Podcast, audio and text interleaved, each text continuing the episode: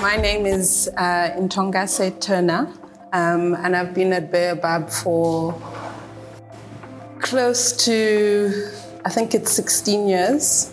Um, yeah. I originally um, came to find Baobab when I was a student teacher in July, when was it, 1994. So a few months after Baobab opened, I worked in a reception class helping out.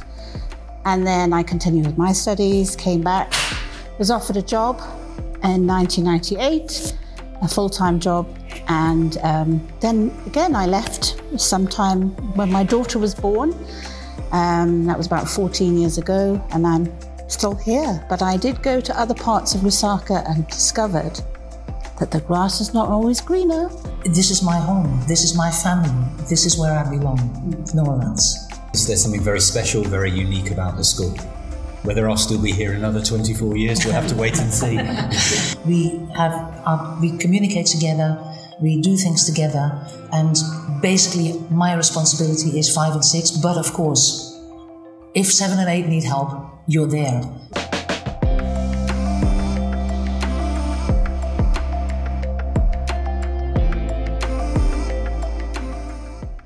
I think one of the things that's also very helpful for us is that we sit on a campus that is just stunning. Yeah. And not many children, uh, teachers, schools have you know, the opportunity to be on such a beautiful campus. Uh, you talked a little bit about when, when you came here and there was just dust everywhere. Yeah, yeah. Um, you remember that day I was speaking to a previous pupil today and she remembers when it, there was just really nothing there. Mm-hmm. Um, I'd like to talk a little bit about the facilities that we have here that are that are new. We've got a fantastic library, state of the art. We've now built a new hall.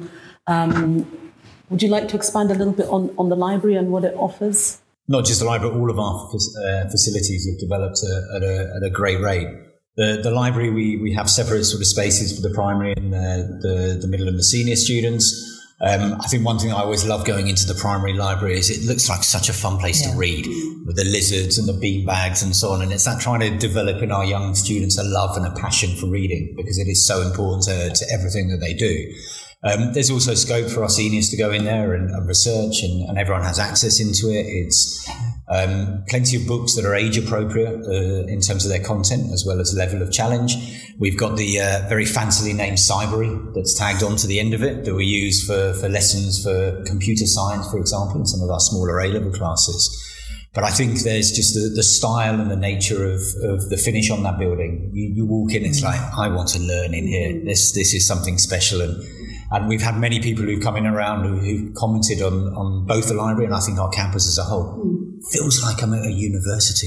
I can't believe this is a school. And, and I think that's uh, sort of testament to some of the facilities that we have. We've got food tech. We've added, mm. um, over the last 30 years, we've got uh, new science, uh, new science labs.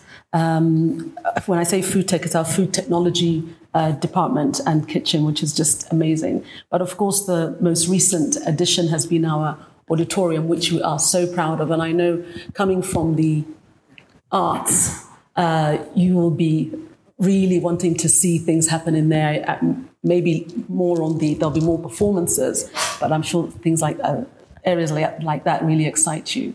Um, your area in the arts over the last few years, how has that also developed? Um, I think it's it's been nice that we've seen you know, a lot more, even just within the Baobab community, um, engagement with outside artists um, and having the opportunity to actually go and visit galleries and give the kids more of an insight of um, different forms of art and design. Um, and it's also been nice to see some of our former students who have who took um, art and designers exam classes and they've actually gone on and carried on and started businesses with what they what they've learned from from school. Um, so it's been really good to also make reference to those to, to students who are stuck with what am I going to do after school, you know, and and also helping them with what their strengths are within the art and design because not everybody can draw, not everybody can, you know, but they can make Um, and it's so nice to have that diversity. Yeah. And it's one of the things that Baobab is really well known for is being inclusive, uh, where there's a space and a place for everybody, uh, for every student, including our staff. You feel that you have, you've talked about opportunities where you have an idea and it com- can come to fruition. So it really is a place for not just the classroom. So I want to take this now to the fact that even over the years, our extracurricular, which I know you're all involved in, be it netball, football, karate, you're all involved in that, is also really expansive. Um, and you're all involved with that. But it's also a chance to interact with the students at a different level. Over the years, we've won a, a numerous number of ISAS uh, awards in plenty of areas of, of um, of sport. Uh, Duke of Edinburgh is really quite expansive, and uh, we're hearing, we're, we're, getting more involved with that. We had a break, I suppose, during COVID, but we're coming back into that and, and doing really well on that. Um, I want to talk a little bit about where we are with uh, AI, moving from a little bit of sport. Nessa, you want to comment a little bit on the sport? Not maybe on the sport, but I would like to um, um, say something about the, the, the outdoor education. Okay. Yes. You know, every every year from reception onwards, something happens with outdoor education, and I think this is really a strength for for, for our school. So we start with sleeping in the classroom, and then we sleep uh, out for one night, and then we sleep out for two nights, and then three nights, and four nights, and that builds up it goes further away, but the, the, opportunities the children have to go on these trips is absolutely phenomenal. And it is really extending your teaching from inside the classroom, taking it outside in the real world. And that makes a huge difference. And it is really a fantastic program that we have here at school. I, I couldn't agree more. And I think it's also an opportunity to celebrate the, the beautiful country we live Absolutely. in. Our, our students Absolutely. get the chance to go to the Lower Zambezi, to Macamby, to Livingstone, to Teshi Teshi you know, they really do get to explore all corners yes. of the country and to, to celebrate this this amazing place that we all, all call home. Yeah. yeah. And again, it speaks into the fact that we're not just about the classroom. That's right. Um, and we are inclusive uh, around other areas and to, to, produce or to, to really create citizens that are well rounded.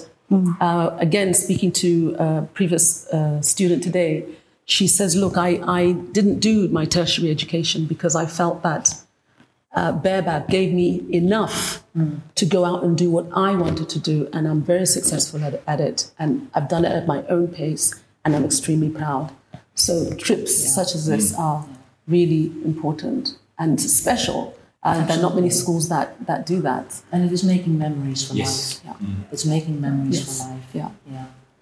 So even when we talk about how advanced we've become in AI, and of course our our our board of uh, trustees and governors and management are focused on ensuring that technology is part of the school uh, curriculum. There's a balance, and the balance goes with trips. It goes with our well-being, uh, which I want to talk about.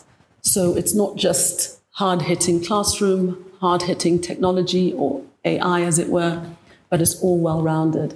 And I think Mr. Stokes are in a really good position to talk about how we decided to expand on our well-being centre. Um, it was, it's always been there, uh, maybe not as a centre, but we've always had support, pastoral care throughout the school. Maybe just talk to me a little bit about how we decided to expand on well-being and why. Obviously, as a teacher, you wear many hats. You you're a mother, a father, um, yeah, administrator, sometimes we've all been taxi drivers, but not recently. but um, we wear so many hats.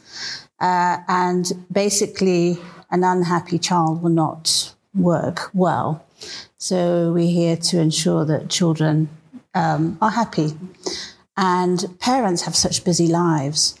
And I think that's where the change has come over in the last few years is that certainly um, it was one parent that worked.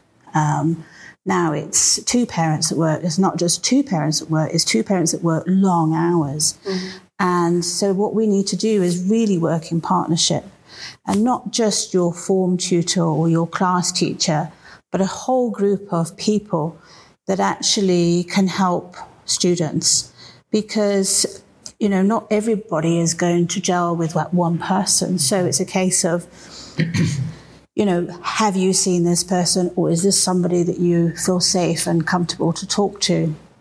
Um, and I think that mental health has become something that's become more talked about. It was it was never really talked about. Certainly um, in in Zambia, I think it's, it's a lot more out there in the last few years, and we need to keep up with the rest of the world. Also, thanks to COVID. Right? Yes, Yeah. I mean I think COVID highlighted Yeah. that. I think it was Yeah. already coming, but it brought it to the surface. I mean we we are now you know growing up into in this part of the world. You were very um, not isolated, but I think sheltered is the word. Our children are not so sheltered because of, as you were talking about, the, the social media.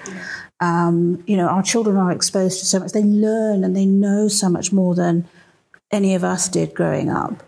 And it's it's amazing what they know. So we need to give them the tools that are going to equip them for life, um, not just academically, but emotionally and you know how to hold conversations, how to behave, you know, and that's what we need to do from a pastoral point of view. But it doesn't just take one centre; it takes the whole school working together to bring it together. And then the thing that we are doing is working with external agencies um, within Lusaka and and building.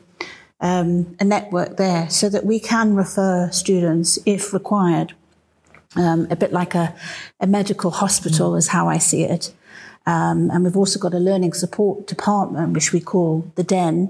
Again, we've got teachers and, and practitioners who specialize in certain fields, but by working with the community, we can go, this person will help you, or not to bat it away, but it's about trying to find the speciality, speciality of, of what a child needs.